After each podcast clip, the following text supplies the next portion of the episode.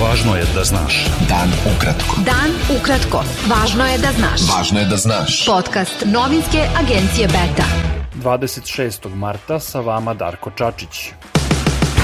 Ruske snage u Ukrajini ušle su u grad Slavutić, koji se nalazi severno od Kijeva, i zauzele bolnicu, saopštile su vlasti Ukrajine. Zvaničnici iz Kijeva tvrde da je ruski ministar odbrane Sergej Šojgu doživeo srčani udar.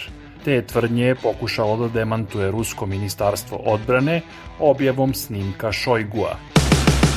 Prema najnovijim zvaničnim podacima, u Srbiji je od koronavirusa umrlo još 9 osoba, a infekcija je u prethodna 24 časa potvrđena kod oko 1700 od oko 12.000 testiranih uzoraka. Predsednički kandidat koalicije oko Srpske napredne stranke Aleksandar Vučić izjavio je da će po okončanju izbora, bez obzira ko pobedi na njima, obradovati građane novim naoružanjem koje je, kako je rekao, stiglo i stiže u Srbiju. Vučić je rekao da će građani uskoro moći da vide koliko je Srbija vojno snažnija nego što je bila do juče.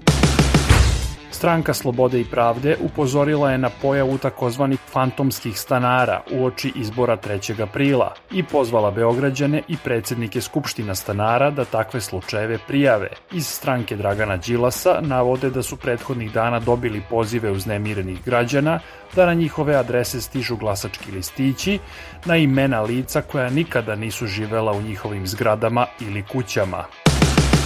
Predstavnici članica koalicije Ujedinjena Srbija potpisali su sporazum kojim se obavezuju da će posle predstojećih izbora i dolaska na vlast usvojiti novi zakon o radu, kako bi radnicima vratili dostojanstvo umesto sadašnjeg ponižavajućeg položaja i obespravljenosti. Pokret Ekološki ustanak, koji je deo koalicije Moramo, uputio je otvoreno pismo kineskom predsedniku Xi Jinpingu, u kojem mu poručuje da su kompanije iz Kine saučesnice u stravičnom trovanju koje ostavlja nesagledive i nepovratne posledice po prirodu i zdravlje građana Srbije i poziva ga da pomogne kako bi se ekološka situacija u zemlji promenila.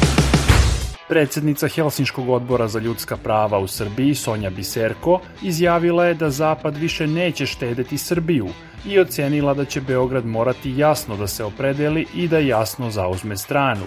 Biserko je ocenila da Srbiju čeka veliko iskušenje koje uopšte neće biti lako, s obzirom, kako je rekla, na ogromnu podršku Rusiji u društvu. Beta. Dan ukratko.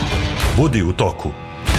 Severna Makedonija i Bugarska ponovo su uspostavile komercijalne letove posle 13 godina prekida saobraćaja, kao simboličan potez za izgradnju poverenja. Odnosi dva balkanska suseda su dugo zategnuti, jer Bugari ne priznaju zasebnu makedonsku etničku pripadnost i jezik. Američki predsednik Joseph Biden poručio je zapadnim saveznicima iz Varšave, gde se sastao sa poljskim predsednikom Andrzejom Dudom, da je obaveza kolektivne odbrane svakog napadnutog člana NATO-a sveta obaveza za Vašington. Biden je rekao da je predsednik Rusije Vladimir Putin očekivao da može da razbije jedinstvo NATO-a, ali da se preračunao. Formula 1 je potvrdila da će trka za veliku nagradu Saudijske Arabije biti održana sutra kako je i planirano, uprkos jučerašnjem napadu jemenskih pobunjenika na skladište nafte u Džedi. Srpski reprezentativci u streljaštvu Andreja Arsović i Lazar Kovačević osvojili su srebrnu medalju u mešovitom dublu na Evropskom prvenstvu vazdušnim oružjem u Hamaru. Oni su Srbiji doneli treću medalju na Evropskom prvenstvu posle jučerašnjeg zlata Teodore Vukojević i srebra Zorane Arunović.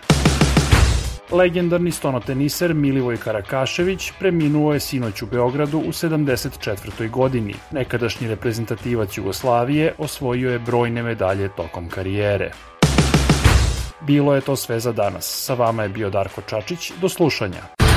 Pratite nas na portalu beta.rs I društvenim mrežama. Važno je da znaš. Dan ukratko. Podcast novinske agencije Beta.